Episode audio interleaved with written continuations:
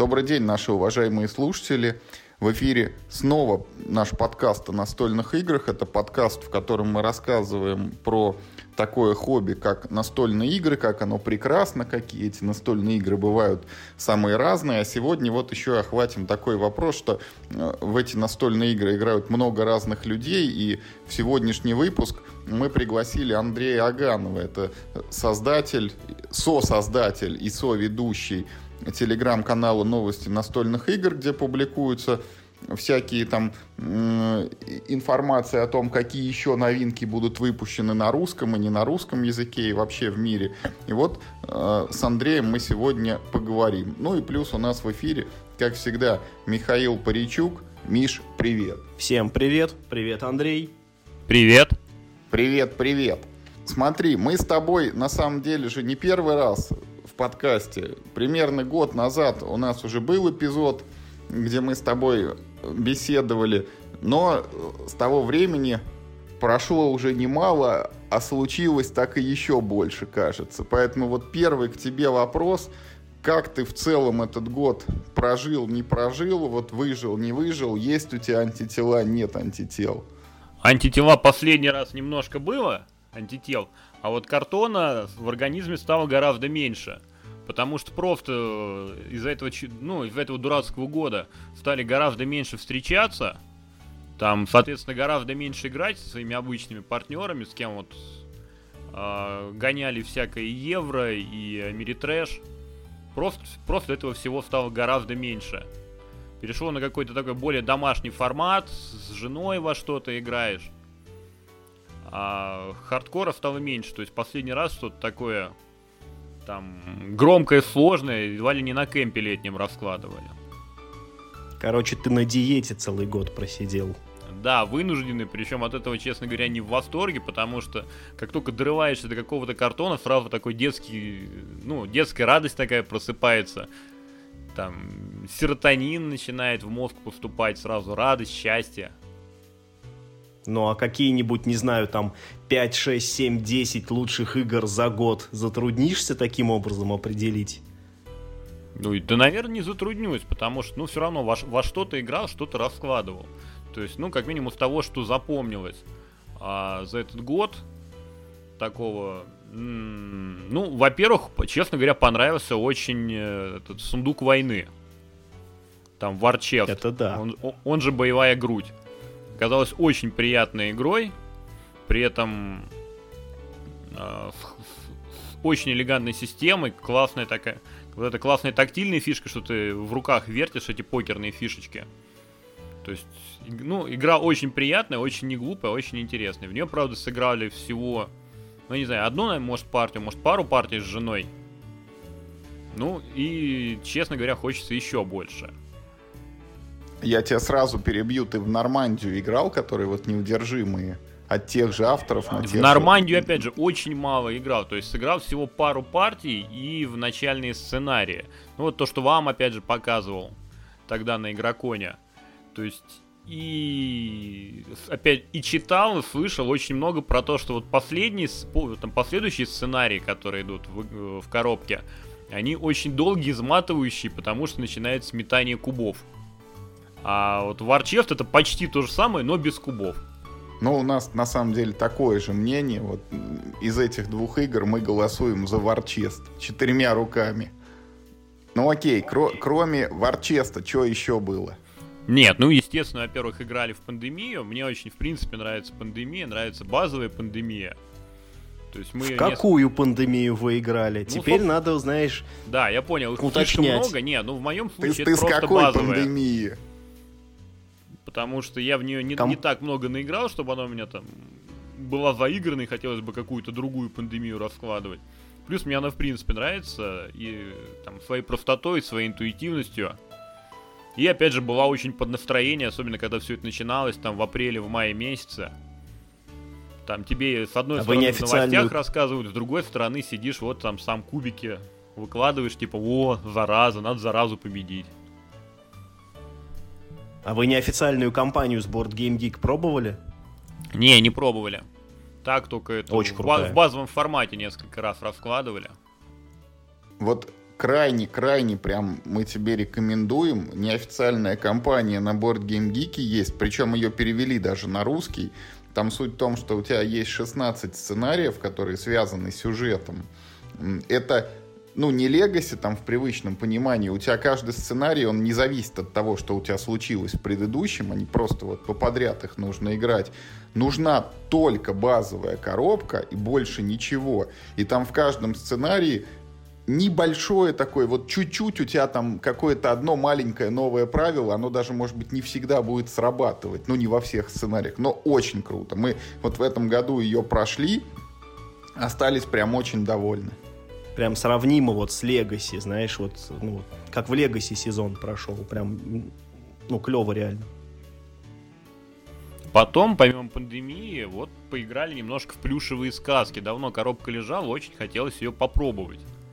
А... Очень хотелось, прости. Я, я тебя ну, попробовать, попробовать сыграть наконец, посмотреть, что такое плюшевые сказки. Потому что у игры очень классный, ну, вот как это сказать правильно, у нее э, очень классная подача, у нее очень классная замануха. То есть это игра история, в которой ты, ну, очень милые миниатюрки, какая-то такая там интересная атмосферность в духе мультфильмов Генри Селлика там Каролина, Кошмар перед Рождеством, то есть такие страшные плюшевые игрушки. А, формат мне очень нравится, когда поле книжка. То есть тебе не надо там стоять, сидеть этот пазл чертов собирать из каких-то кусочков, находить, что там где этот, там деталька там 23А, которую нужно сюда подставить. А тебе просто перелистнул листок, и вот тебе уже готовое поле. То есть все с виду было очень здорово. Смущало только, что автор Джерри Хоторн – который сделал Mice and Mystics, как она там по-русски, там мыши и тайны или мыши и мистики, не помню. И да, как бы мыши мне его не очень нравятся. Поэтому попробовали плюшевые сказки. А, игра оказалась лучше, чем мыши, но, к сожалению, с э, очень интересными минусами, опять же, видимо, свойственными Джерри Хоттерну. Он пытается на каждой странице придумать что-то новое. И это хорошо было бы, если бы это не выливалось в целую кучу новых правил. То есть у тебя первый сценарий, который говорит, что вот, ребята, научитесь просто перемещаться по карте, кидать кубики, там, драться с врагами.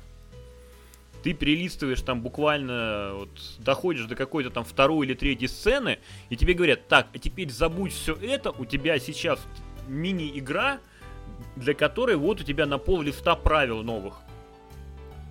Теперь играй по ним. Вот тебе теперь нужно знать и еще объяснить другим, что теперь вот этот кубик работает вот так-то, эти кубики работают так-то, эти кубики остаются, чтобы потом в конце там этого раунда возможно сыграть вот так-то. После этого, когда вы эту мини-игру наконец проходите, опять возвращаетесь к другой игре, где тебе опять новые правила – и ты сидишь, ты просто, это просто первый вводный сценарий. И тебе приходится вот буквально несколько раз заново учить игру с нуля. Это немножко странно, и я бы, наверное, сказал, что неправильно для семейки. Вы до конца прошли? Нет, мы прошли несколько сценариев. По-моему, где-то на середине второго. Они оказались достаточно длинными. Ну, или не, не на середине уже, там ближе к концу, по-моему, или второго или третьего сценария они оказались ну, длиннее, чем хотелось бы несколько. И, в принципе, это хорошая игра. Я единственное, что я бы не сказал, что она детская. В ней есть достаточно такие, ну, пугающие вещи, по крайней мере, для, для воображения взрослого. Но это гораздо лучше, чем мыши. Ну, для меня пугающая вещь, когда тебе три раза за игру новые правила рассказывают. Вот для моего взрослого воображения это прям очень страшная штука. Нет, там не три раза, сказал, там у тебя каждую страничку новые правила. Игроками. Каждую страничку идут новые правила. Просто как, в какой-то момент тебе говорят, что вообще забудь про игру, вот тебе вообще новая игра. Вот поиграл, а теперь опять вспоминай старые правила. Вот тебе 20 баксов, иди купи другую игру, потом вернешься, поговорим. Вот вроде того, да. Потом э, из такого интересного очень ждал, когда в России выйдет буква Джем. Э, он вышел. Он даже доехал до меня. Мы сыграли одну партию на Новый год с э, родителями. И понравился он, по-моему, только мне одному. Андрей, а что такое буква джем? Буква джем это вокализация игры от э, вот этих CG, Check Games Editions. В общем, ну, ребята, которые выпустили Codenames, они решили закрепить успех, выпустили игру Letter Jam, она в российской локализации как буква Letter Jam. Letter Jam, все, все, все, да-да-да, я понял. Спасибо mm-hmm. большое. И, и что, не понравилось? Идея годная была. Нет, идея годная и реализация годная. Просто она оказалась более вдумчивой, наверное, чем хотелось бы после Оливье и там подзвон курантов. То есть это не кодовые имена, а это реально такой там почти гиковский, там чуть ли не хардкор. То есть ты сидишь, видишь там буквы Ж, П и там еще выложено типа буква А где-то, и тебе надо дать какую-то такую подсказку, чтобы у людей, ну, люди поняли, какая буква перед ними. И где-то вот к середине игры ты понимаешь, что это реально сложно. То есть я был уверен, когда я давал подсказку И, Г, про, там, твоя буква А человеку, что человек, естественно, поймет, что речь идет об игре. Мне после этого объяснили, что вообще-то я подумал, что это игла. Я про иглу вообще не вспомнил, и понял, что игра гораздо хитрее, чем, чем мне думалось. То есть, не, ну, как бы на тот момент оказалось, что это действительно то, что для меня казалось очевидным, внезапно я забыл, что это можно прочитать двояко. В общем, это хорошая когда игра. играешь в Letter Jam, у тебя должна быть такая опция, как вот в Терминаторе так показывали, у него высвечиваются так слова, и он так хоп выбирает последнее. В общем, это реально хорошая игра. Я думаю, что она, если там ее все-таки как-то разрекламируют, она станет хитом, но она просто... Это не кодовые имена, она сложнее и более вдумчивая. То есть это игра, в которой ты сидишь, хмыкаешь, потом что-то говоришь, возможно, потом все опять сидят, хмыкают, думают, чешут затылки.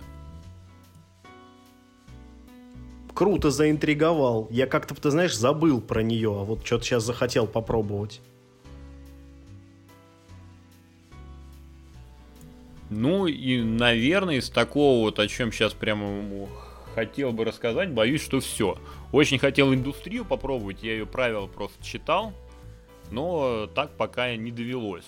А, несколько детских игр попробовали с племянниками. Там, ну, может, особенно с детей понравились все, зашли все. Очень детям понравилась моя первая осада замка, это очень простой кооперативчик, но для детей очень интересный оказался. Там бегали, кричали, азартно кидались карточками. А, неожиданно понравился детский Ticket to Ride. Он немножко сложноват поначалу из-за того, что там нужно на очень загруженной визуально карте пытаться маршруты какие-то выложить. Но после нескольких партий вроде как втянулись и играют активно.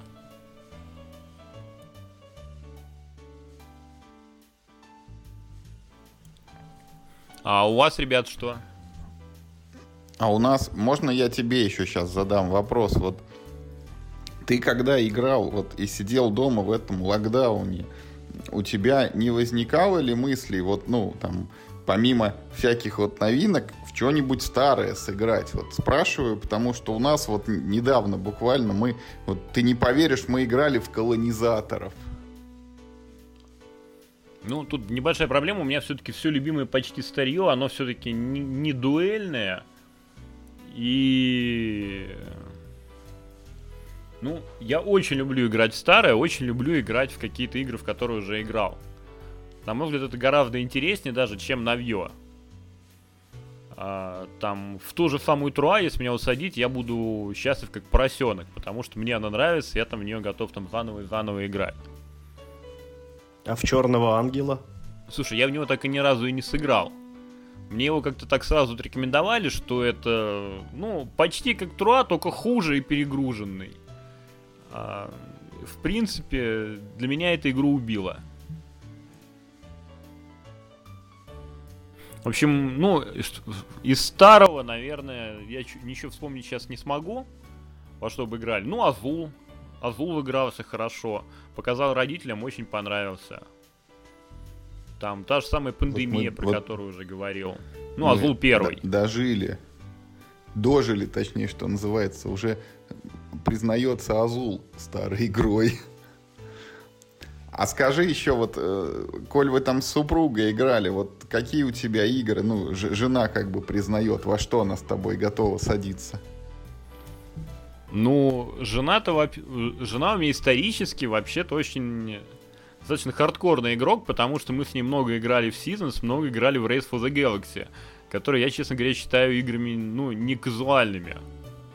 Причем она в них хорошо играла, ну и сейчас просто очень давно их не раскладывали. В общем, с женой играли вот как раз тот же самый Warchest, а, те же самые плюшевые сказки проходили вдвоем. Вдвоем, в принципе, там норм, они нормально играются. Не уверен, что там ну, сильно нужно больше игроков. А, что еще так, на скидку? А, попробовали. Очень приятная игра. На мой взгляд, Форд будет хорошо продаваться в следующем году. Потому что игра красивая, простая и при этом достаточно оригинальная, чтобы цеплять. То есть ее, ее достаточно Ты просто имеешь продать. В виду Форт не Фриза, не Фриза, которая, которая новинка, которая от Weather Games, которая переиздание игры SPQF. Который декбилдинг с иллюстрациями от художника, который Рут рисовал. Да-да-да, понятно. Вот расскажи про Форд поподробнее. Мы до него не добрались еще. Ты, во-первых, где его взял и, ну, вообще, что за игра такая? Ну, Форд это переиздание, как уже сказал, игры SPQF, в которой была... Всем известной. Да, практически всем известной, потому что она вышла каким-то небольшим тиражом на Кикстартере, ее разобрали, и больше ее не переиздавали, потому что создатель немножко надорвался, когда ее выпускал. Получилось, что она была дорогая, она была не очень качественная, не очень качественные компоненты, и, видимо, не очень хорошо это все получилось в, в плане экономики. Игра вышла, в нее поиграли те, кто ее купил, и она как-то хитом не стала. А потом ее взяли вот Weather Games, которые издают Root, которые издают там, что, ну, издают Root и все остальное, то, что там Oath, про который, наверное, потом еще будем говорить. А, что там у них еще планируют взять сейчас? Я не помню. Ну, в общем, тот же самый Форт они это взяли. Э, игре поменяли тему, то есть в оригинале это был э, псевдо, ну, такой древний Рим, но с, со зверюшками. А стали это просто дети, которые строят какие-то крепости во дворе. Э, где-то там подтянули правила, сделали компоненты покрасивее, то есть там стали такие планшетики двухслойные, где то там вкладываешь деревянную фишечку в углубление. Очень приятно, удобно. Хорошие тенденции, я считаю. В общем, э, подтянули компоненты, сделали очень милый арт от художника, который Рут рисовал. И заново ее продали. Я ее, честно говоря, видимо, ну, летом очень хотелось что-то купить. В общем, взял ее по предзаказу у них. Э, она даже относительно быстро доехала до России. В общем, э, попробовал эту игру, она мне очень понравилась. Она не, это не революционная игра, не что-то такое там супер свежее. Это декбилдинг, то есть ты покупаешь карты, играешь их, потом опять тасуешь то, что у тебя в сбросе. Но у него есть две фишечки важные, которые в принципе меняют игру. То есть у игры совершенно своей динамикой не похожа на тот же там Dominion или Ascension. А, фишка первая – это то, что карты, ты играешь в свой ход, одну, там, две, иногда там три карты из пяти. Все остальные карты, которые ты не сыграл, ты их выкладываешь перед собой, и другие игроки могут их у тебя забрать. А ты, в свою очередь, можешь забрать карты, которые не сыграли другие игроки, которые они выложили перед собой. В результате этого возникает такой круговорот карт, когда у тебя могут выдернуть что-то вкусное, что тебе сейчас просто пришло не в жилу, и ты это не сыграл, у тебя это, у тебя это заберут. А, и вторая фишка игры, что когда ты играешь карту, на них, как правило, два действия. Одно действие считается общим, второе твоим. Ну, не суть важно. Короче, когда ты играешь карту, другие игроки могут тоже сбросить карты с руки и разыграть действие на твоей карте, продублировать его. То есть э, декбилдинг, взял 5 карт, разыграл, но ты играешь одну карту, остальные карты э, у тебя могут забрать, и то, что ты сыграл, другие игроки в, в твой ход могут это скопировать, тоже получить какую-то с этого плюшку. В остальном гонка а на ПО, кто быстрее наберет нужное количество победных очков. Андрей, вот скажи, пожалуйста, мне в декбилдингах всегда вот больше всего нравится, когда карточки друг с другом там комбятся, как-то свойства э, срабатывают, там, повышая эффективность твоего хода. А тут, если ты играешь только одну карту, то они друг с другом, получается, ну, не сильно-то это синергии какой-то не пахнет там? Ну, не такая синергия, как в других э, декбилдингах, то есть в них э, у тебя карты, ты, ну, ты играешь несколько карт, например, одной масти. Потому что там, э, там ну, по, по механике игры, когда ты играешь карту, там, например, она говорит, что получи столько ресурса, сколько ты сыграл карт этой масти. И ты выкладываешь еще несколько карт одной масти. Плюс, э, ну, в принципе, то есть у тебя нет такой вот синергии на уровне одного хода, у тебя синергия на уровне твоей колоды, которую ты собираешь что вот эти карты, например, они тебе дадут ресурс, эти карты позволят конвертировать хорошо ресурс в победные очки. А, ну, собственно, вот именно в, ну, в таком, э, на таком уровне. То есть у тебя нет такой, что я сыграл вот эту карту, сверху еще вот это ее усилил, а это еще что-то докинул. А за что там очки дают? Как в Доминионе докупаешь ПОшные карты или как в Ascension – в, там, ну, в отдельную колоду монстров убиваешь и просто токены берешь. Ну, по большому счету, там просто у тебя есть карты, которые конвертируют ресурсы в победные очки. Это сделано в виде того, что ты за ресурсы там прокачиваешь свой планшет, то есть на нем передвигаешь фишечку и говоришь, что у меня теперь там планшетик вот второго уровня, это там крепость, ну, по сюжету игры это типа детская крепость, теперь на второго уровня, теперь я могу еще больше карт там что-то сделать там у себя на, на планшете лучше, больше ресурсов хранить. Там, э, когда докачиваешься до пятого уровня, то заканчивается игра, когда кто-то построил крепость пятого уровня, и она приносит там много победных очков. Там примерно половину, скорее всего, от того, что в среднем набираешь. То есть там получаешь там Остальное 20... на карточках. Остальное не на карточках, остальное еще карточки могут там, например, там сказать, что получи столько победных очков, сколько у тебя там ресурсов заныкано.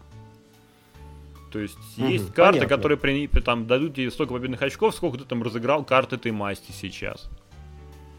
То есть ты как-то, ну, пытаешься сбалансировать, то есть либо ты получаешь в основном с карт, либо ты получаешь в основном с этого победные очки. То есть, ну, как правило, все И равно не сложно, ты говоришь, да? А? И несложно ты вот, ну, вот это все ты говоришь. Mm, несложно. Оно игра. само по себе достаточно несложное. То есть, ну, для гика это играется очень просто, как семечки. Для новичков, я боюсь, немножко оно будет, ну, для совсем новичков. Там есть очень нюансные правила. То есть выросло это, наверное, родом из оригинальной игры. То есть есть очень специфические правила, которые, ну, на мой взгляд, не интуитивны для новичков.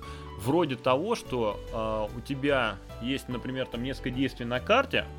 Есть такое правило, что хотя бы одно действие ты должен разыграть в полной мере. То есть, если оно тебе говорит, что ты должен взять там три ресурса, значит, ты эти три ресурса должен мочь взять. То есть, тебя должно быть куда их положить на планшете. Если у тебя этого места нет, значит, это действие разыгрываешь не полностью. Э, и у тебя есть два действия на карте, хотя бы одно должен разыграть полностью, второе можешь не полностью. То есть, ну, попробуй теперь это объясни там, там своей маме, бабушке, чтобы она это быстро и легко, интуитивно поняла. Ну да, пожалуй, это такая концепция не очень удобная для рассуждений. Но, Но все она... равно круто, что ты нам рассказал про эту игру. Она же у нас в России грядет, причем, я так понимаю, достаточно уже, ну, вот, скоро, по весне. Слушай, не помню, когда ее обещали, ее вроде как собираются издать крауды. В общем, ну, из минусов у этой игры, то, что, ну, для гика ты в нее сыграл несколько раз, ты, в принципе, видел, что, как она работает. И в остальном у тебя будет интерес от игры, ну, скорее просто соревнование с другими игроками. То есть там не будет, что ты увидишь новый, ну, Там не так много новых интересных карт, которые ты увидишь, там, которые, например, раньше не выходили, лежали на дне колоды. Там нет каких-то еще механизмов, там нету каких-то сценариев, которые ты разыгрываешь. То есть вот там есть небольшая колода карт, которые ты плюс-минус все знаешь, и вся игра строится на том, что ты просто пытаешься разыграть вот то, что, то, что видишь, то, что какие карты выходят, разыгрывать их лучше, чем остальные. При том, что, опять же, нету каких-то супер замороченных, там, супер, супер гиковских карт. То есть это, ну, скажем так, такой средний уровень. Ну, мо- может быть, это будет... Ну, опять же, она очень хорошо продается, то есть ее очень легко продать. Она выглядит красиво. И вот эти вот фишечки как раз, то, что там э, есть возможность там э, копировать чужое действие и есть возможность забирать чужие карты, они очень хорошо ее продают на уровне вот рассказа, на уровне концепта. То есть ты слушаешь, да, это, наверное, интересно, надо это попробовать. И выглядит красиво опять, еще раз повторюсь. То есть, ну, я думаю, она хорошо продастся и, скорее всего, даже многим понравится. А скажи, пожалуйста, я правильно понял, это вот, ну, концепцию этого Ascension, да, когда нету стопок карт, как в Доминионе, просто вот колода, из нее что-то выходит, ты можешь покупать там и так далее. Ну да, там, как это называют, динамический дисплей, то есть у тебя есть вот колода замешанная там со с кучей разных карт, и выкладывается вот там 3 или сколько-то там, 5 карт в, это, в предложении, откуда ты их можешь покупать, там, и плюс, ну и плюс те карты, которые других игроков, которые они не сыграли. То есть там, да, там нету таких этих фиксированных стопок, которые ты выбираешь, как в, как в Доминионе или в, там, в Найтфоле. Ну и типа ощущение, ты говоришь, что пару раз сыграл, как будто прошел уже игру, да, все увидел, можно это переходить к следующей.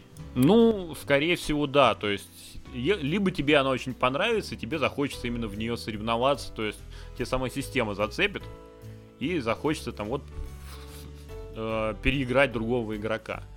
То есть если она на таком уровне зайдет, это будет очень круто. Если это просто желание что-то новое попробовать увидеть, то, скорее всего, ты за пару партий это новое попробуешь увидишь, и, видимо, пойдешь искать что-то другое.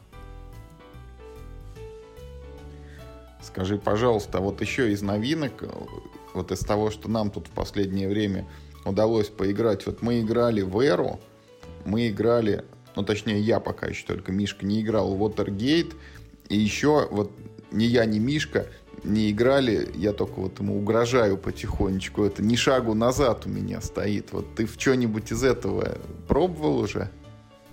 Ну, Эру я пробовал демо-версию на Игроконе, мне она очень понравилась.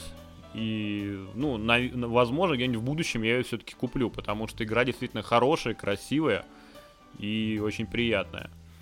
Uh, Watergate я несколько раз играл вживую, причем году еще в 19 наверное. И в 20 году несколько раз играл в цифре.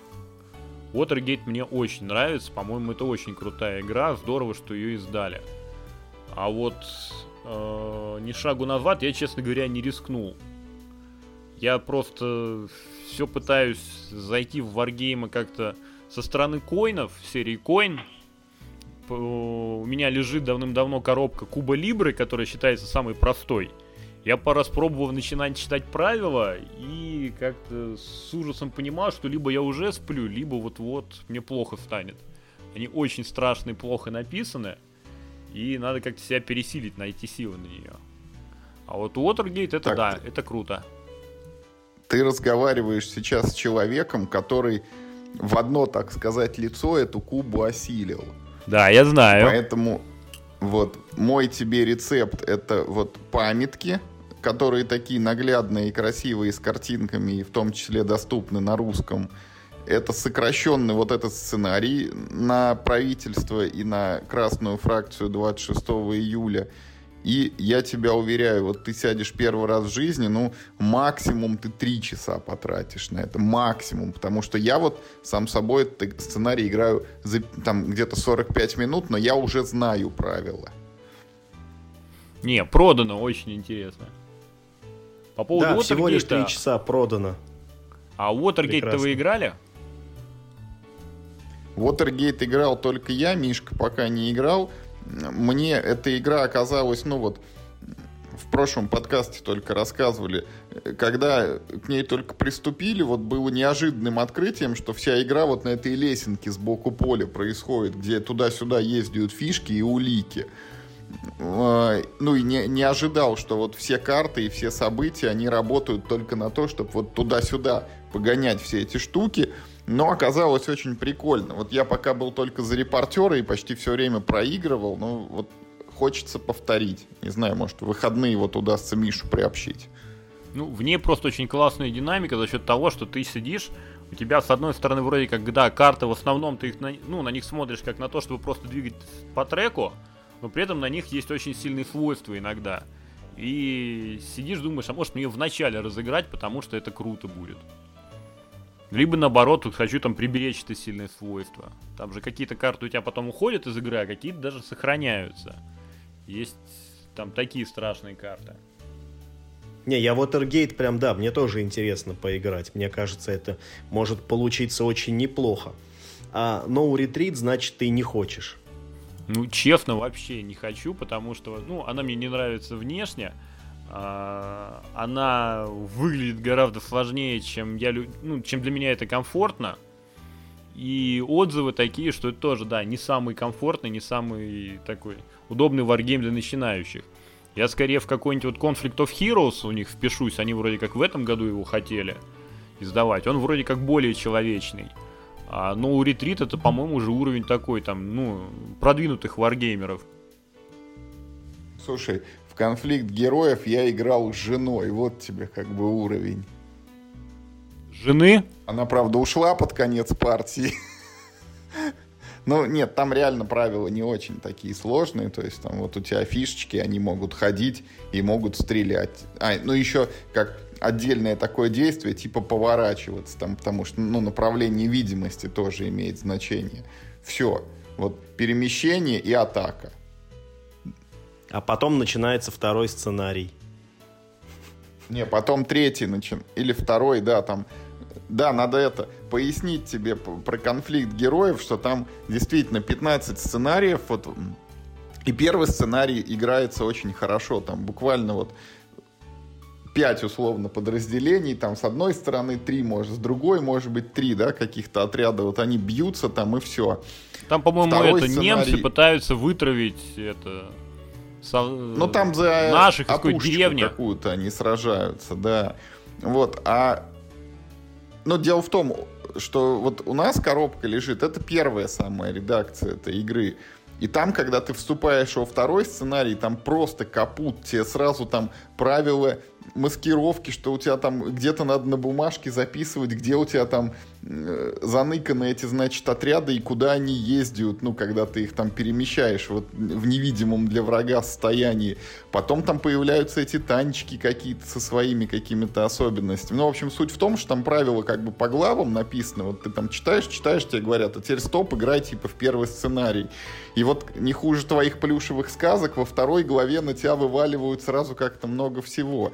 Но Гага будет издавать третью редакцию, где, ну, вот это вот кривая обучение, ее там все-таки сгладили. Там теперь вот, ну, не так резко надо перепрыгивать от одного сценария с другому. Там промежуточные этапы еще предусмотрели, где тебя, ну, чуть плавнее вводят вот во все эти дела. Но игра, правда, хорошая. Я я тоже, может быть, потом избавлюсь от этой первой редакции и возьму себе треть, хотя я не знаю зачем, потому что я напечатал тогда карточки это из третьей редакции и просто кубик D10 еще забросил, ну все, она вот превратилась, это автоматически улучшилась у меня. Хотя нет, там э, это баланс отрядов немножко поправлен, надо еще наклеечки на некоторые юниты напечатать. Самое главное, зачем? Зачем вам все это? Да, зачем вам все это, когда есть же ни шагу назад, в нее надо играть. Нет, для меня это на самом деле челлендж. Вот у меня э, только сейчас, ну, такая конкуренция внутри видовая. Вот у меня был слот, как бы, очень сложная игра, в которую я вынужден играть один, это вот Куба Либра. Ну, и вот только-только я вот нашел одного товарища, который готов со мной ее тоже осваивать. И теперь вот, ну, как бы вот потенциально ни шагу назад Кубу вытесняет из этого слота, чтобы заменить собой. Но я пока, ну, к этому не готов. Я бы еще в Кубу погонял и только потом бы переходил вот к другой игре.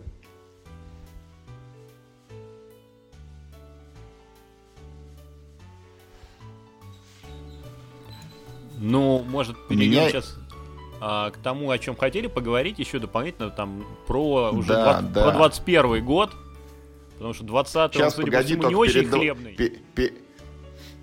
Перед, перед 21 годом я тебе еще вот такую вещь скажу. Ты вот все про новинки, про новинки, а я вот э, ты не читал случайно Александра Зорича «Завтра война»?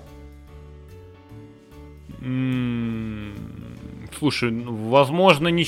Наверное, там, не читал. Там такой, там такой кадет Александр Пушкин, главный герой еще. Наверное, не читал. А, все, понял про кого. Я сперва что-то начал думать про совет, что-то, ну, советскую литературу, нет, классику, нет. а ты про Зоричей. Все. Про Зорича. Помнишь, там вот были такие эти, вот на планете там Большой Муром, у которых ретроградная эволюция происходила? Нет, я просто не читал. Я Нет. помню, Понятно. много Но... шумихи было вокруг нее, все время видеоигра выходила. Ну, я просто хотел вот привести пример, что мы тут играли в колонизаторов, а вот буквально вчера я купил бананзу еще.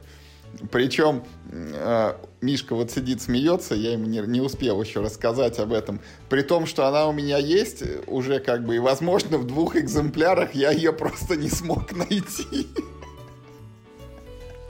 Слушай, я в Бананзу пытался как-то играть, но, он, но она как-то не зашла. Я пытался в семейном формате, но вот сама эта идея, что там выклад... держишь карточки там строго в таком порядке, потом пытаешься торговаться, там нужна ли тебе там овца за дерево, ну, в общем, как-то она не зашла, и больше ее, честно говоря, так и не доставал.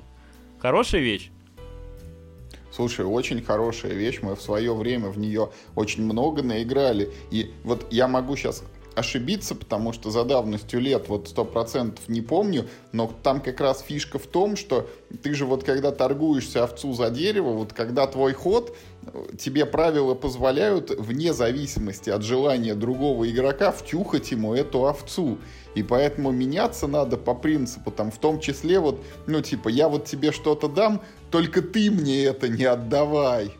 Потому что там происходит, как вот с Кубой Либрой, и ни шагу назад. У тебя есть две грядки, на которых растут бобы, ну, и ты должен там собрать определенную комбинацию, например, там 5 карт одного вида.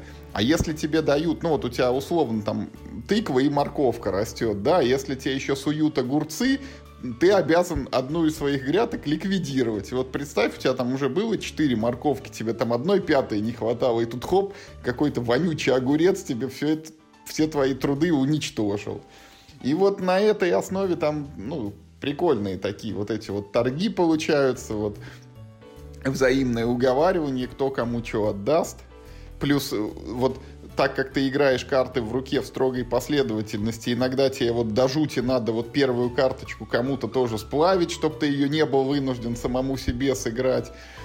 Ну, игра очень хорошая, я тебе хочу сказать.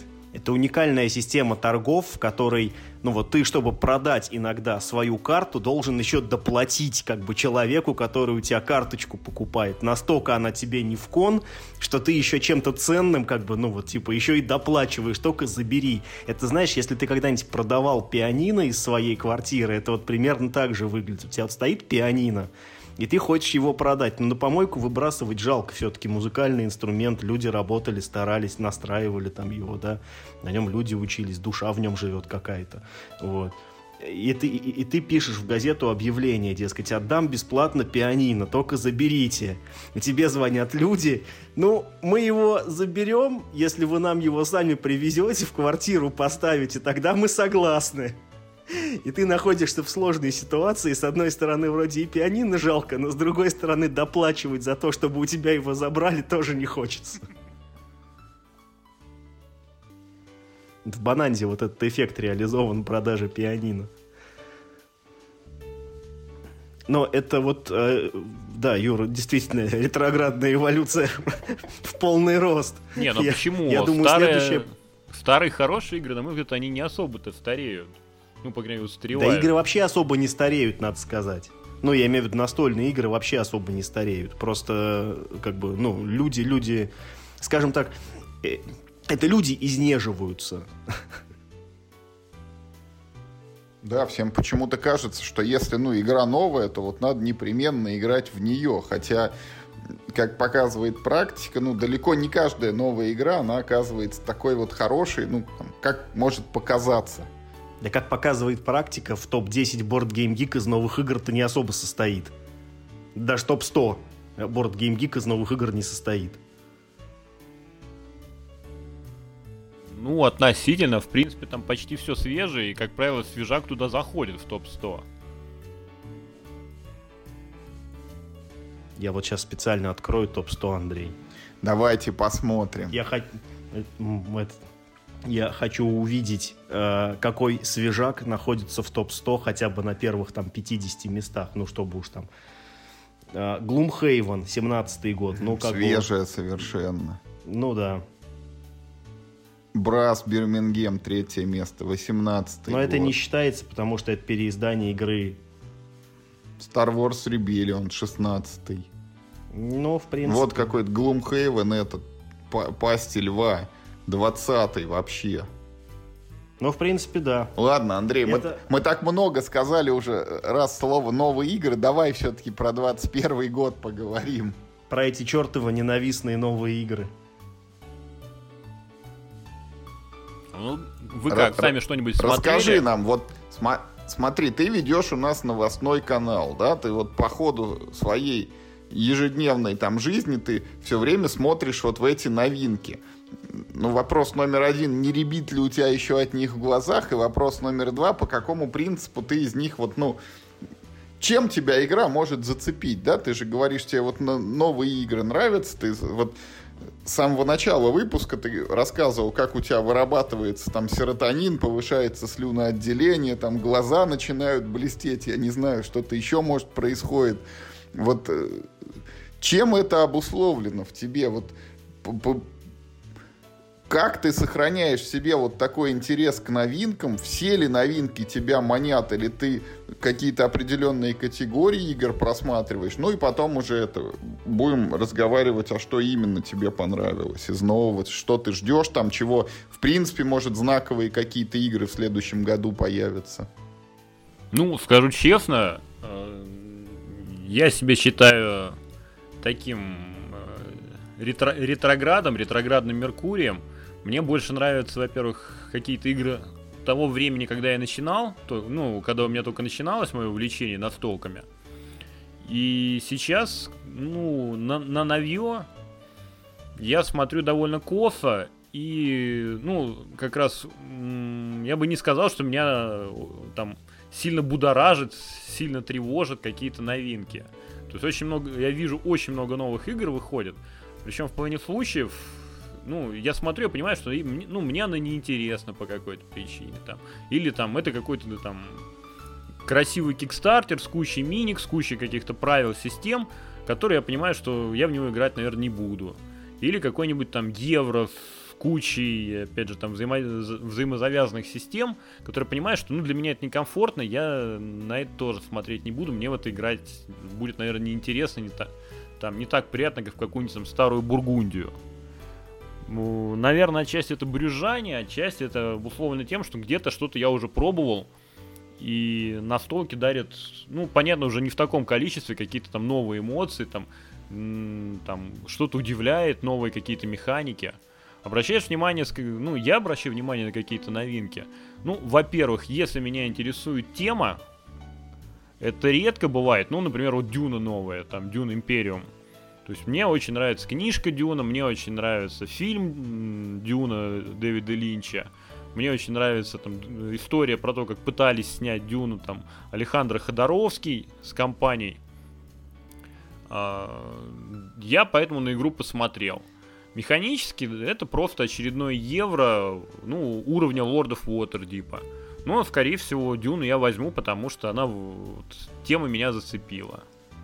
Там Грааль, например, я его долгое время игнорировал, но мне его очень сильно расхвалили знакомые, которым я доверяю, и они от него были в полном восторге. Причем очень много людей с очень разными вкусами. Кикстартеры у меня, в принципе, как правило, вызывает какое-то предубеждение. Во-первых, кикстартеры выходят очень не скоро. Во-вторых, там ну, достаточно высокие цены, и, как правило, не совсем понятно вообще, что это за игра. А, вот в конце прошлого года попробовали в цифре сыграть в кикстартерную игру Tidal Blades. Там это такое евро очень красиво оформленное. То есть там все голубое, какие-то там эти экзотические острова, э, какие-то там персонажи похожие на, ну, ассоциации какие-то с Маори, с Мааной той же самой, то есть что-то такое там. Э, какая-то такая экзотика, все голубое, красивое, море, небо. Э, по механикам игра совершенно не понравилась. То есть, это, на мой взгляд, ухудшенные лорды Waterdeep. То есть просто worker placement с какими-то небольшими фишечками вроде там накидывания кубов, с э, спорным балансом, потому что там были карты, которые ломали всю игру. Если она у тебя выходит в начале, то привет, ты дальше будешь играть через нее. И при этом сама игра мне не понравилась, ну просто потому, что я играл в Lord of Waterdeep. И как бы, ну, есть простой евро, там простой worker placement, в который я готов сесть играть. Это ворды. А это получается как бы такие там лорды, но новые. Которые ну, ни оформлением, ни темой, там, ничем меня не зацепили.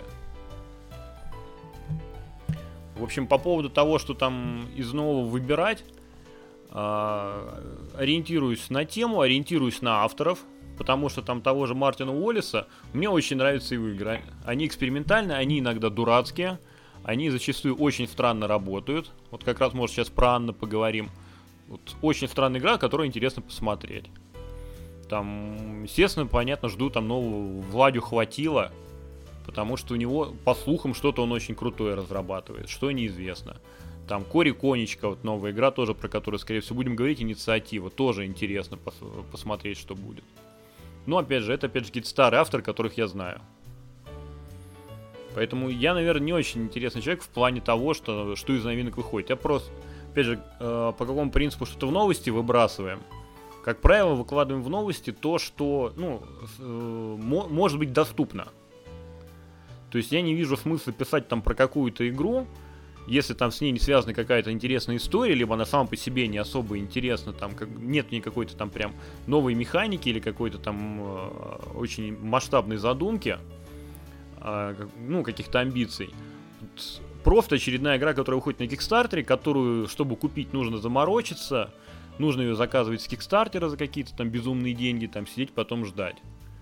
Ну, смысл про это писать те же самые анонсы там от локализаторов, они гораздо актуальнее, потому что это, во-первых, эти игры, ты, тебе их купить проще, тебе их проще доставить, они, скорее всего, будут у каких-то знакомых, и в них будут люди играть, их будут люди обсуждать.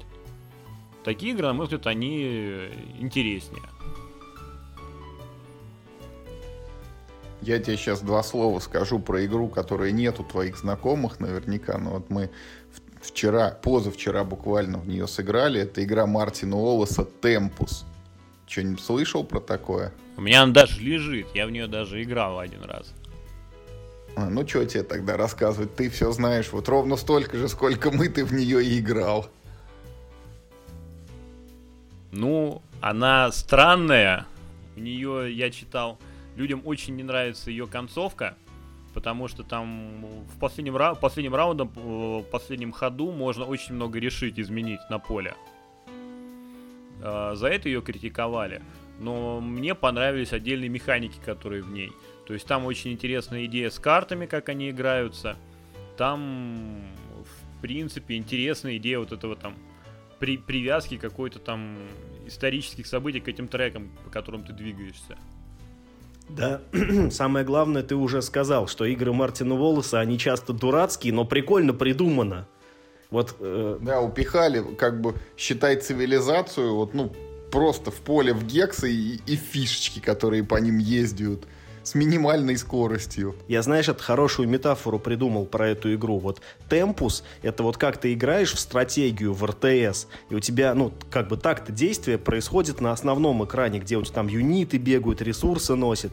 А вот темпус — это как будто ты играешь вот, ну, в мини-карту, которая у тебя в этом, ну, в правом верхнем углу торчит, и там просто цветные точечки, это, то есть, ну, безразличие. Любой юнит это там одинакового размера, там типа красная точечка едет, здание это большая красная точечка, и поле вот так же, там максимум вот шахты обозначены на поле.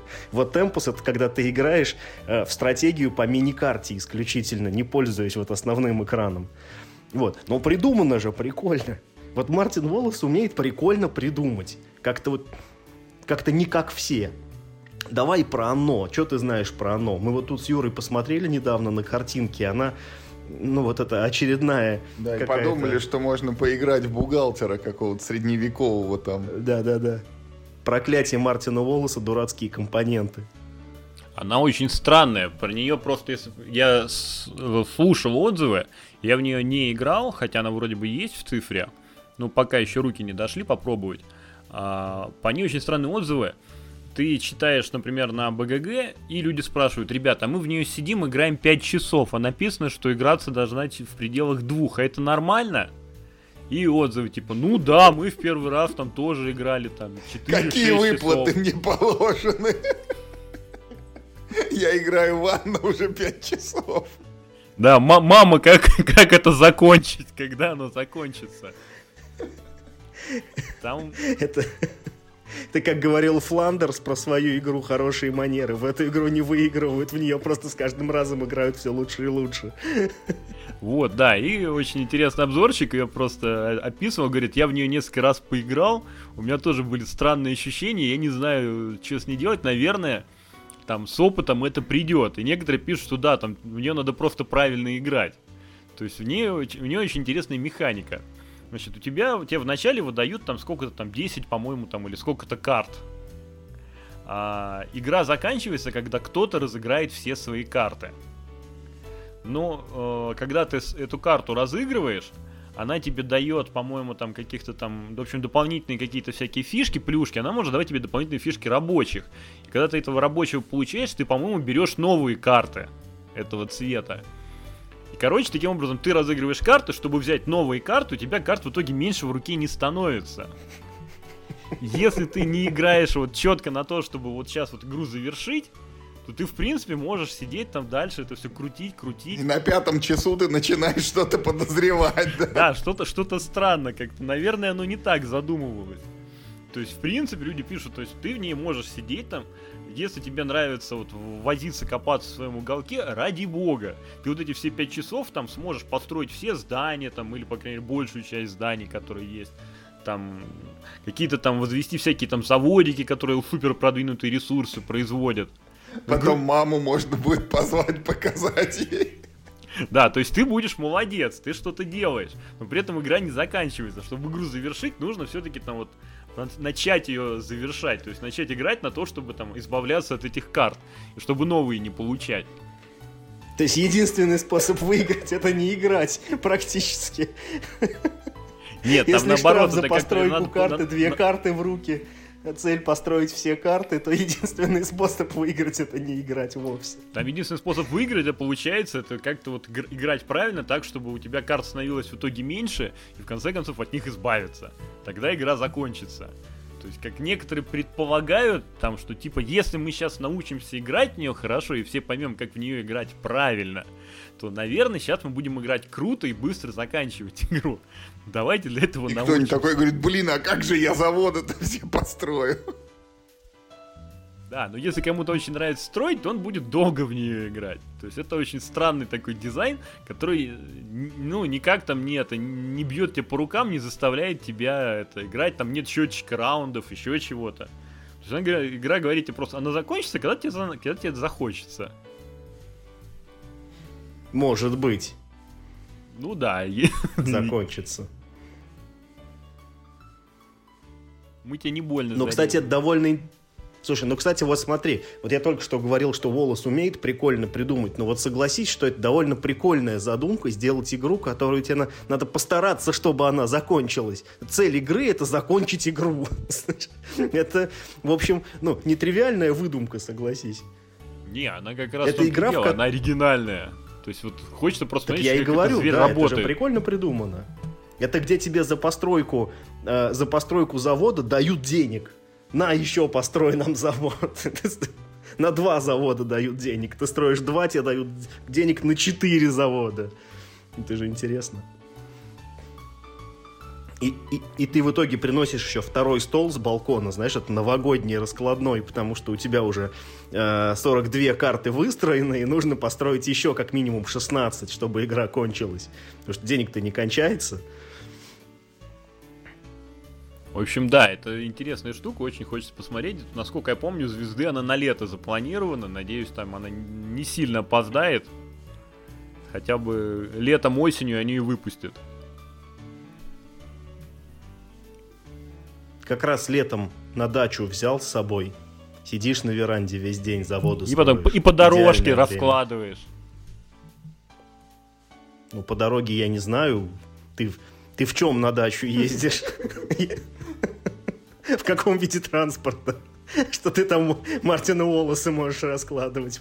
Не, я имею в виду ну, не по дороге, а на, на, на дорожке. То есть сперва стол весь а. заставил, а. потом уже начинаешь там на пол переходить, уже там тропинку начинаешь ну, да, да, да, картами да, да. закладывать. Да, да, да. В кухню не заходить.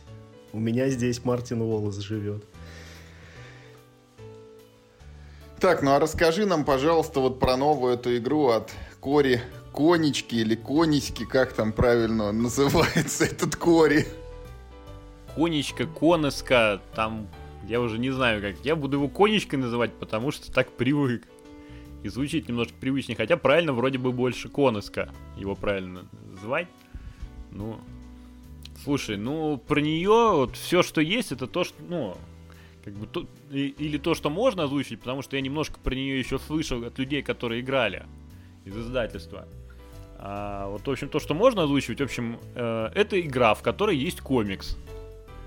По комиксу дети находят настольную игру и играют в нее. И когда они в нее играют, ты э, вот, сам раскладываешь настолочку и начинаешь в нее играть. При этом параллельно там ты в этой настолочке собираешь там какие-то шифры, которые тебе нужно решить. Там про конечку просто интересно рассказывают, он, оказывается, фанат шифров. И постоянно этим балуется, там где-то это в своих играх использует. Там какие-то шифры у него даже находить можно. То есть ты будешь находить какие-то шифры, там получать какую-то информацию, в зависимости от того, как ты в эту настолочку сыграешь, ты дальше будешь там получать какие-то новые другие порции комикса. То есть эта игра, она с какими-то там элементами легаси, ты будешь открывать какие-то там новые конвертики, получать какие-то новые задания, там переходить на там нелинейный комикс, по которому ты можешь там либо туда, либо туда тебя занесет. И те, кто играет, говорят, это очень круто, очень интересно. Прям какой-то такой там, ну, классно оформленный и новый опыт. А это получается, ну, полный кооператив. Вот мы вместе все читаем этот комикс и вместе все играем в эти, ну, там, мини-игры или как вот их назвать, это вот раскодирование этих Нет, там именно шифров. как бы полноценная такая настолка, какой-то там с полем, где-то там по полю там, там перемещаешься. То есть, ну, насколько я понял, это да, кооператив, в котором все вместе пытаются вот там на поле собрать какую-то информацию для того, чтобы решить код, там, разгадать шифр. Вот э, мы тебя мы тебя смотрели на пресс-конференции Мира Хобби. Неожиданный вопрос, да? Нет, нет, нет. А, а, вопрос не в этом. Кто-то из мира хобби заикался, что это игра сложная в производстве. А что там такое вот такое сложное в производстве лежит? Короче, я вот ко- кое-что слышал, не имею права про это говорить. Там есть какие-то свои фишки, а, с, связанные именно с производством игры. В общем, там есть, какие- там есть не, какие-то необычные компоненты.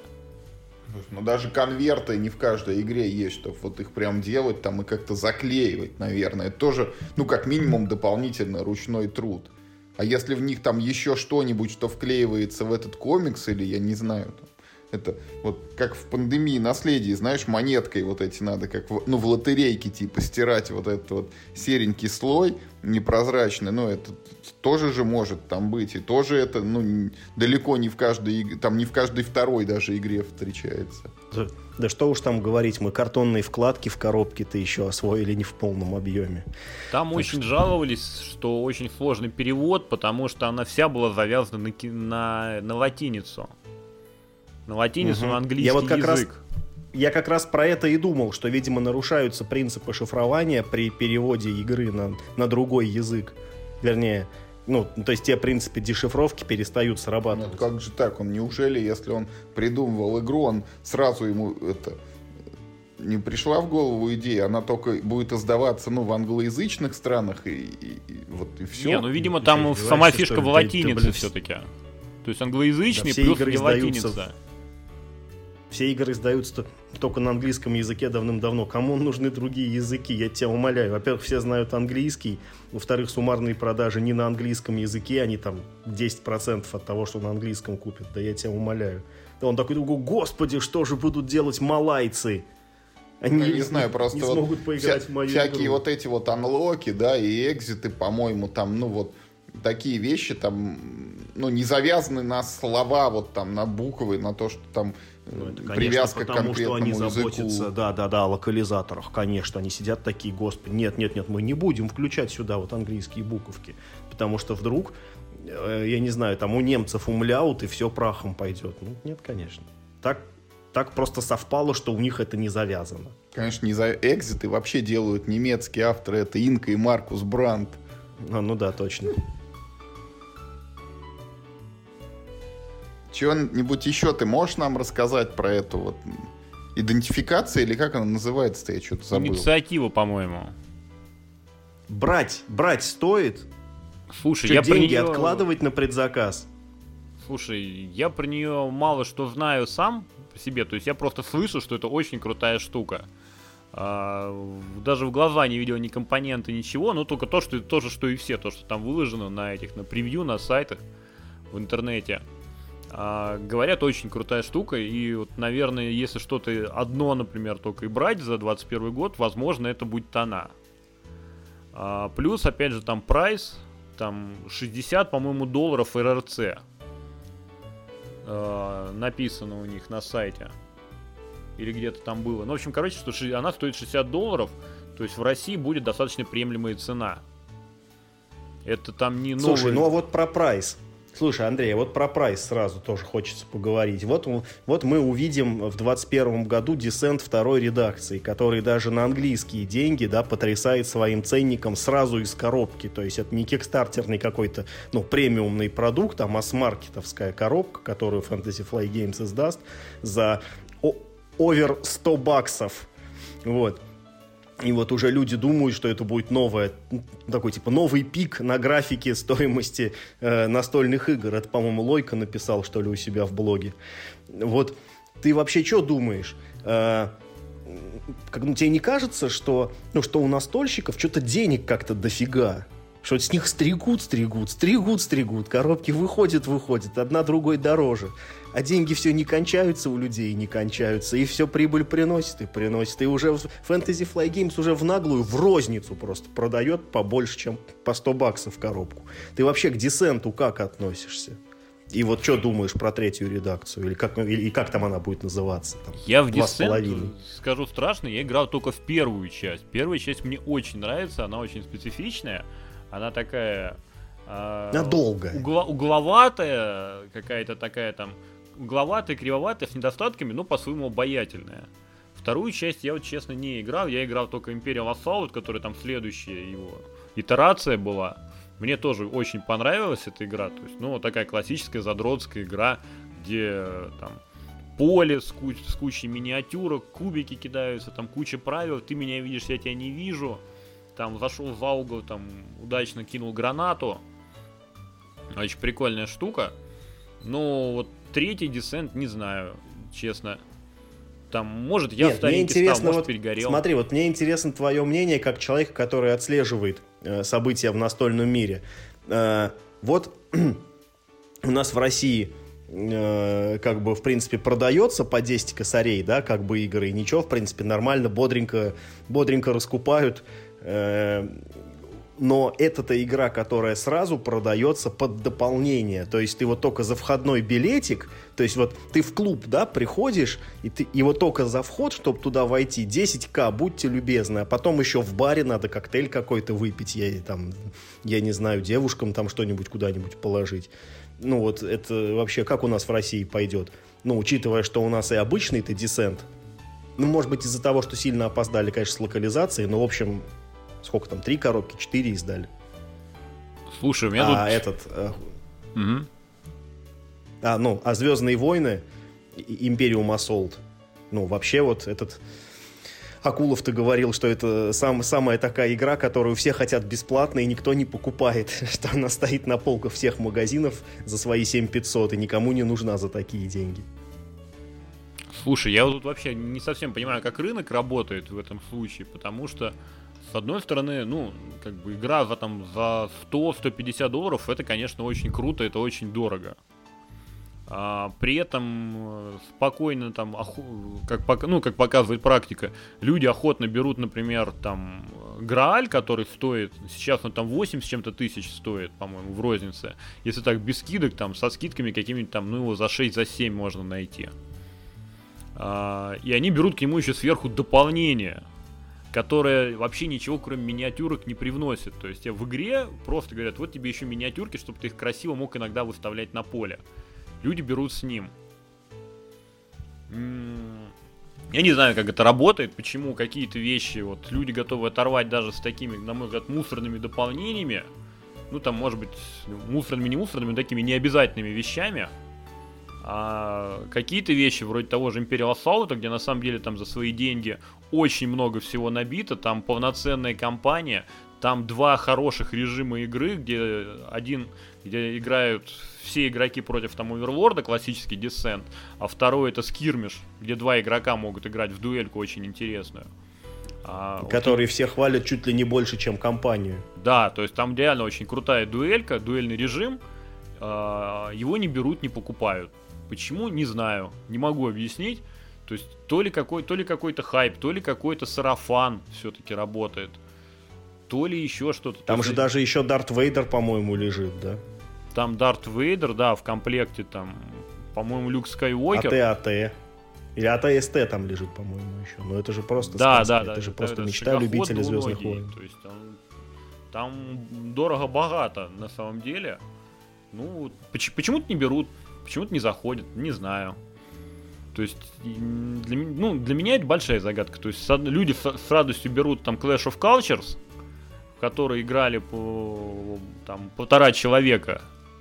Но, блин, это дорого, красиво, богато там цивилизация. То ли темы какие-то есть более выгодные, то ли еще Ну вот космос не продается, мы же знаем. Ну, видимо, да, да видимо, допол... космос не продается. Сумерки Империи стоят 100 баксов, и дополнение к ним столько же. И поэтому Star Wars на полке лежит. Это же тоже про космос. Опять вот то же самое, о чем ты сказал, по поводу того, что, ну, это же игра, она как бы как, вход, как входной билет. Там, ну, то, что я читал, по крайней мере, про третий Descent, там, ну, не совсем это входной билет. Тебе дают там какую-то компанию из 16, по-моему, миссий. То есть контента, в принципе, э, извиняюсь за дурацкое слово контент, то есть, ну, начинки в ней много. Плюс там все эти деревья там какие-то трехмерные, там какие-то там лесенки, еще что-то. То есть... Не то, что, не то, что миньки в этом в Граале, да, совсем другое дело. Да, да, тут, тут настоящее дерево тебе красиво. Это ж сразу в базу положили, это же не в доп. Да. Не, ну там все равно, то есть всего напихано там, ну, 16 миссий, это 16 миссий, это 16 партий как минимум, которые еще надо сыграть. Ча- часто ли играют больше?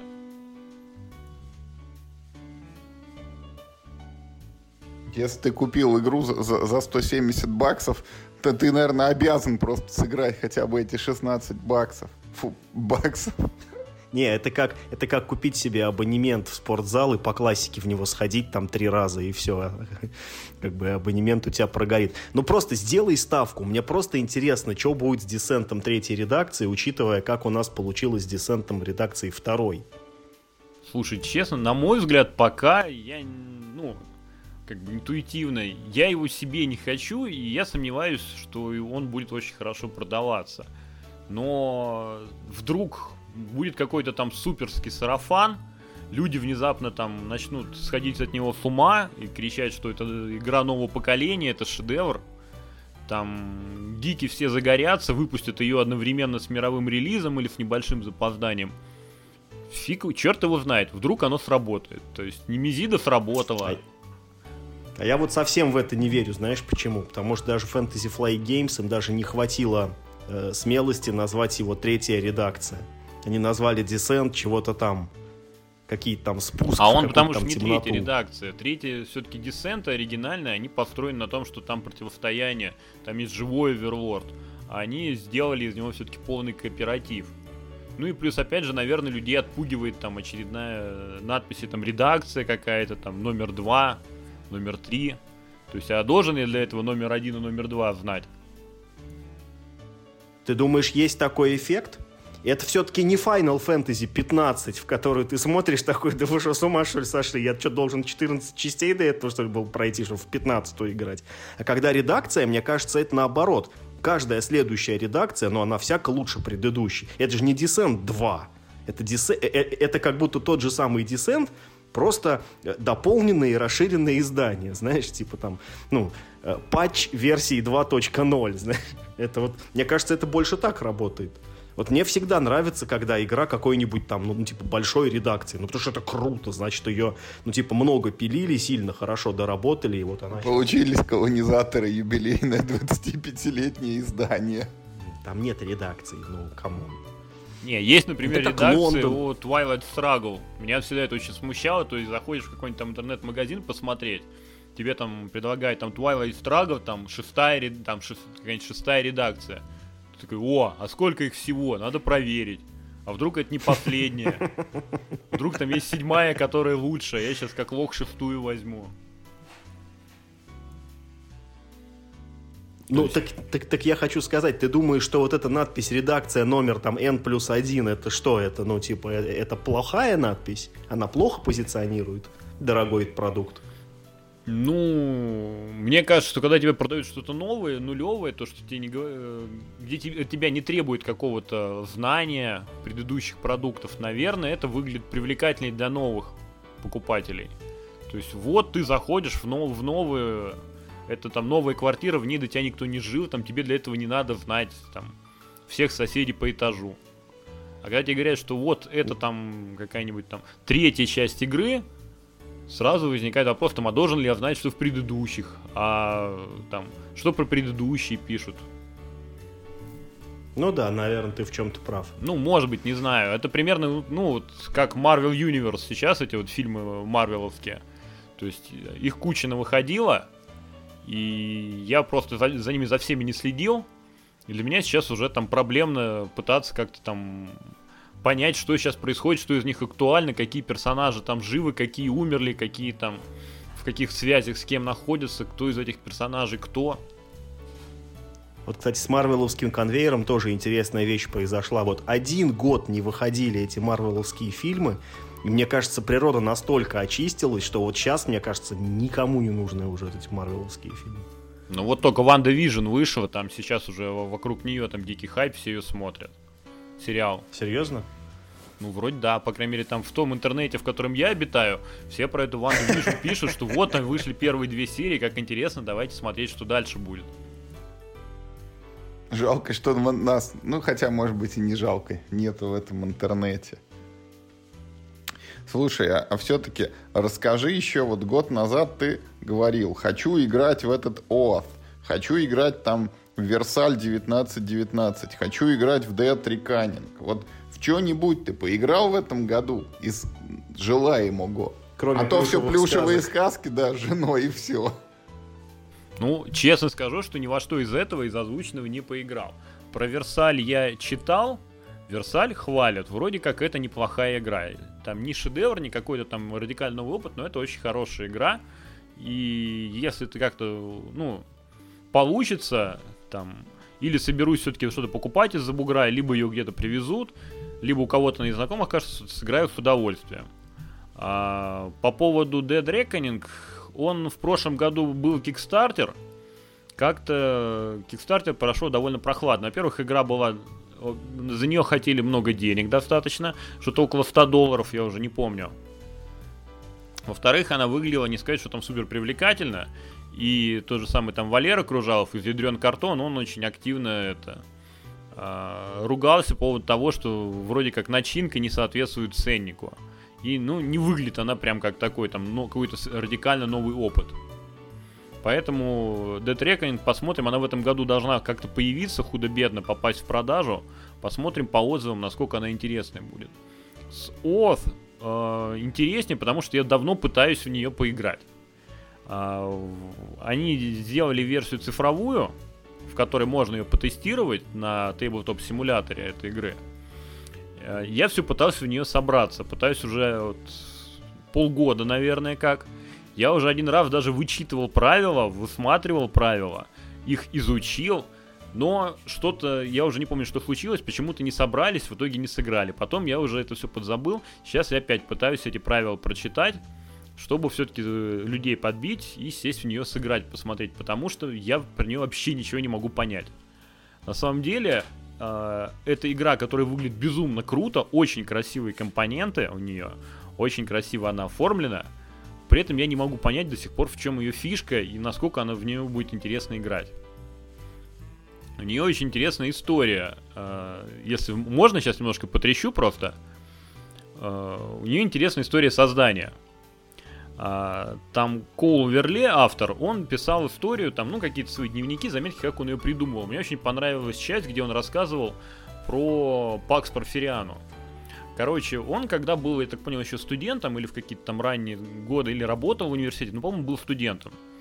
А, он э, люби, любил играть в Пакс Порфириана. Игра, ну, вот Юрий знает, Фила Эклунда, а, она про какие-то, в общем, э, какой-то там период в истории Мексики. Я, честно говоря, небольшой специалист, вообще не сказать, что специалист по Мексике. В общем, ну, посвящен какой-то там историческому периоду в истории Мексики, это Пакс Порфириана. В игре что-то около, я не помню, там, короче, большое какое-то количество карт. Карт 200. Вся игра, по сути, она построена на картах. Там ты их как-то там хитро разыгрываешь, они между собой взаимодействуют, и что-то в итоге получается. В какой-то момент кто-то побеждает. Ну, как в, как в принципе Пакс, очень специфический вид игр.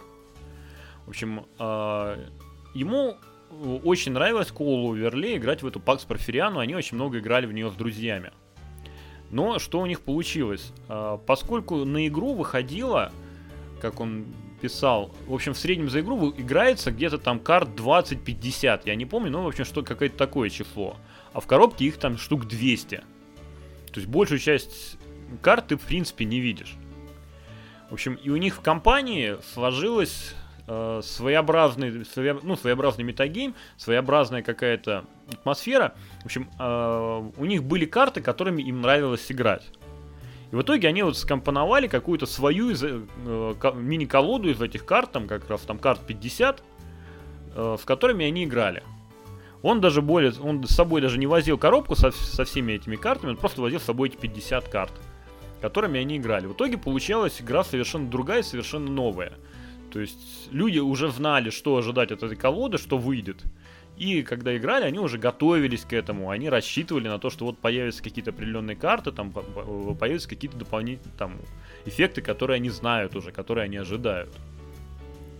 А, получилась совершенно своя новая какая-то игра на основе этой Пакс Порфирианы. Более того, Кол рассказывал, что ему очень нравилось экспериментировать, он иногда просто в эти карты там добавлял или заменял какую-то часть карт на другие, на новые. И в итоге вроде как появлялись новые ощущения от игры, что о, о, а тут что-то новые какие-то карты вышли. Э, игра становилась другой. И ему очень понравилось, запомнилось это ощущение, и он попытался его воспроизвести, когда работал над этой игрой О. Там Э, я не знаю, как... Э, ну, ОАТ все время произносить некомфортно, она достаточно неудобная для русского языка. Я, я думаю, ее, скорее всего, как обед переведут. Я думаю, что, скорее всего, ее буду звать обед. Там количество букв подходит. С буквой Т на конце нужно да. пояснять. Да. И по значению вроде как очень похоже. В общем, он попытался это воспроизвести вот в этом обете. А, игра по правилам, по крайней мере, выглядит очень странно. То есть э, есть поле, которое разделено на несколько локаций. Есть один игрок, Какой-то которого... винегрет. А? Какой-то винегрет, да, по правилам? А ну, понимаешь, там нету какой-то явной фишки в правилах. То есть вообще, в принципе, у Кола Верле мы вот играли Воды в прошлом налили. году.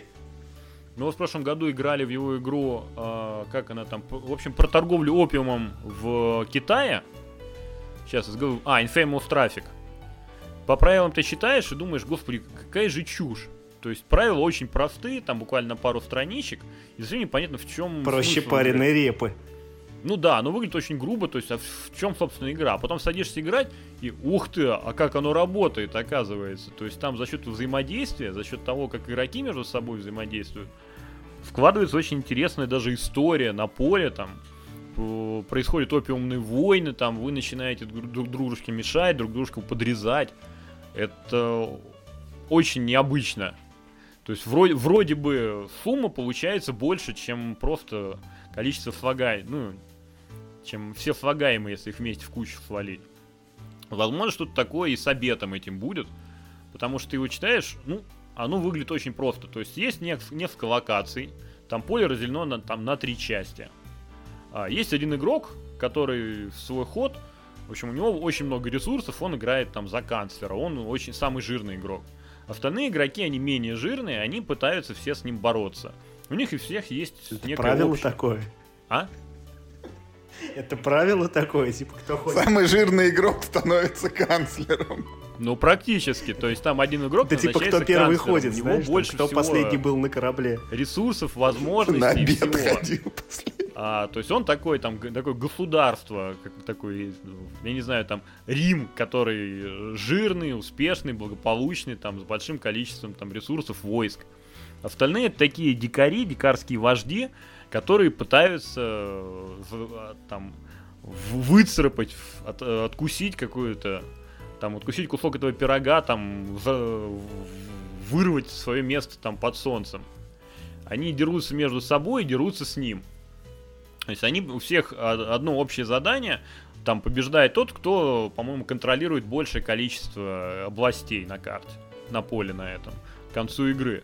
Но при этом в процессе игры могут выходить для э, игроков еще дополнительные свойства, ну, дополнительные условия победы, которыми они, которые они могут заменять. То есть ты в какой-то момент можешь просто выложить карту и сказать, а я теперь выиграю, если у меня там больше там такого-то ресурса будет, или я буду обладать там таким-то артефактом.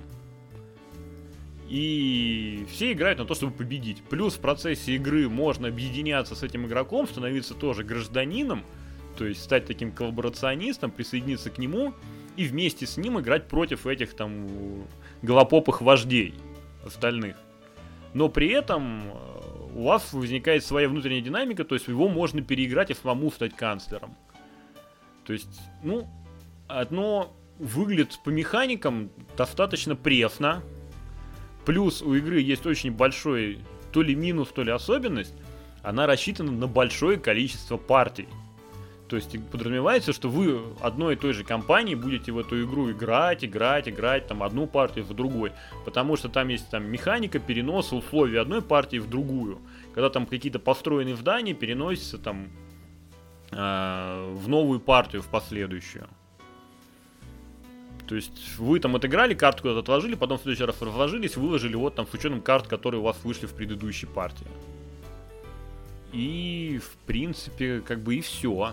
То есть это какая-то такая не, не очень хитрая, не очень замороченная система, которая рассчитана на большое количество партий одной, там, в одной и той же компании, что в принципе, на мой взгляд, сейчас фантастика. Ну кто, как бы, какой нормальный человек будет играть в одну и ту же игру, там, несколько партий подряд? Вообще играть больше одного там или двух раз. Ну, мне кажется, это в принципе ненормально. И, в общем, этот обед, ну, я не понимаю вообще, как он, как он должен работать. То ли там какие-то интересные карты, то ли там реально какая-то будет очень интересная динамика. Я вот оплатил Kickstarter, там оплатил доставку, жду, когда вся эта красотища приедет. Надеюсь, сейчас поиграть в цифре. Возможно, что-то про нее пойму. Возможно, действительно будет какой-то там потрясающий хит и совершенно новый опыт. А возможно, это будет просто игра, которая никому не зайдет и ляжет на полке мертвым грузом. Ну ты как поиграешь, опять в подкаст приходи. Мы-то в нее точно не поиграем. Но вы в нее тоже можете, в, в, там, в том же Tabletop симуляторе. Можем просто собраться и попробовать, если, конечно, никто не против этого извращения.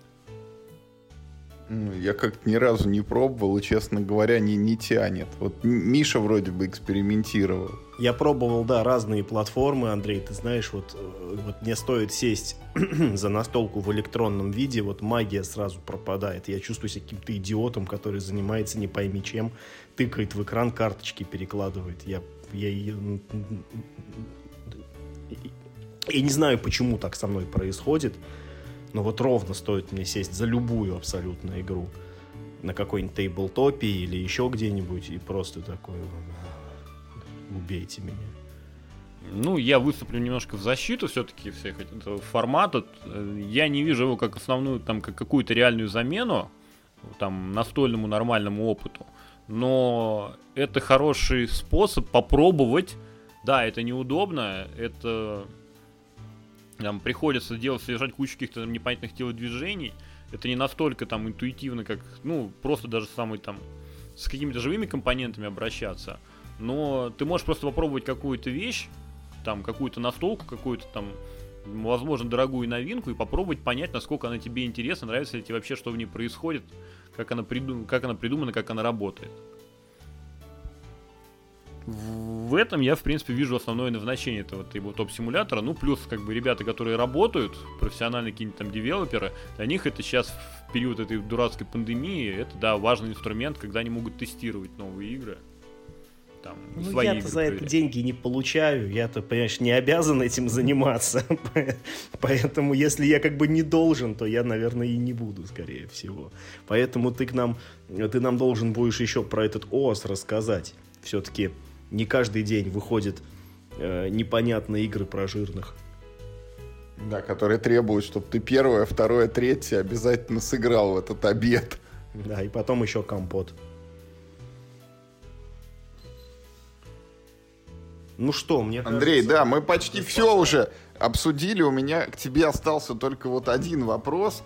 Вот опять же, в прошлом году, когда ты э, с нами беседовал, вот ты рассказывал про невероятный такой настольный проект, вот «Картофельная победюмба» он назывался. Вот скажи, пожалуйста, за весь этот прошедший год вот в номинации «Картофельная победюмба» у тебя есть что-нибудь? Mm, номинация на картофель... «Картофельная победюмба»? Я, честно говоря, даже затрудняюсь. Тут на хорошие вещи-то времени не находится. А такого, чтобы прям разочаровало, огорчило, ну, так, из более-менее интересного было. Мы пробовали летом сыграть в Seafall, которая там игра Legacy от Роба Давио. Это, конечно, неплохая игра, но опыт был очень специфический. Но не картофельная победюмба. Ну да, это как бы не картофельная победюмба по уровню отчаянности и ужасности. Но, скажем так, опыт был интересный, не сказать, что, не сказать, что положительный, но интересный. В общем, не, рекомендовал бы ее э, людям ее покупать без понимания, что это такое. Это, знаете, я, я не знаю, видели вы в соцсетях, попадалось вам или нет, кто-то из издателей, ну, такой, типа, знаете, в своей э, группе где-то, где-то ВКонтакте, по-моему, устроил ну, такую активность. Какой-то СММщик там у них угорел. Ну, э, был типа конкурс «Опишите 20 год» э, названием настольной игры. И, по-моему, ну, самый залайканный комментарий был с коробкой игры «Шляпа».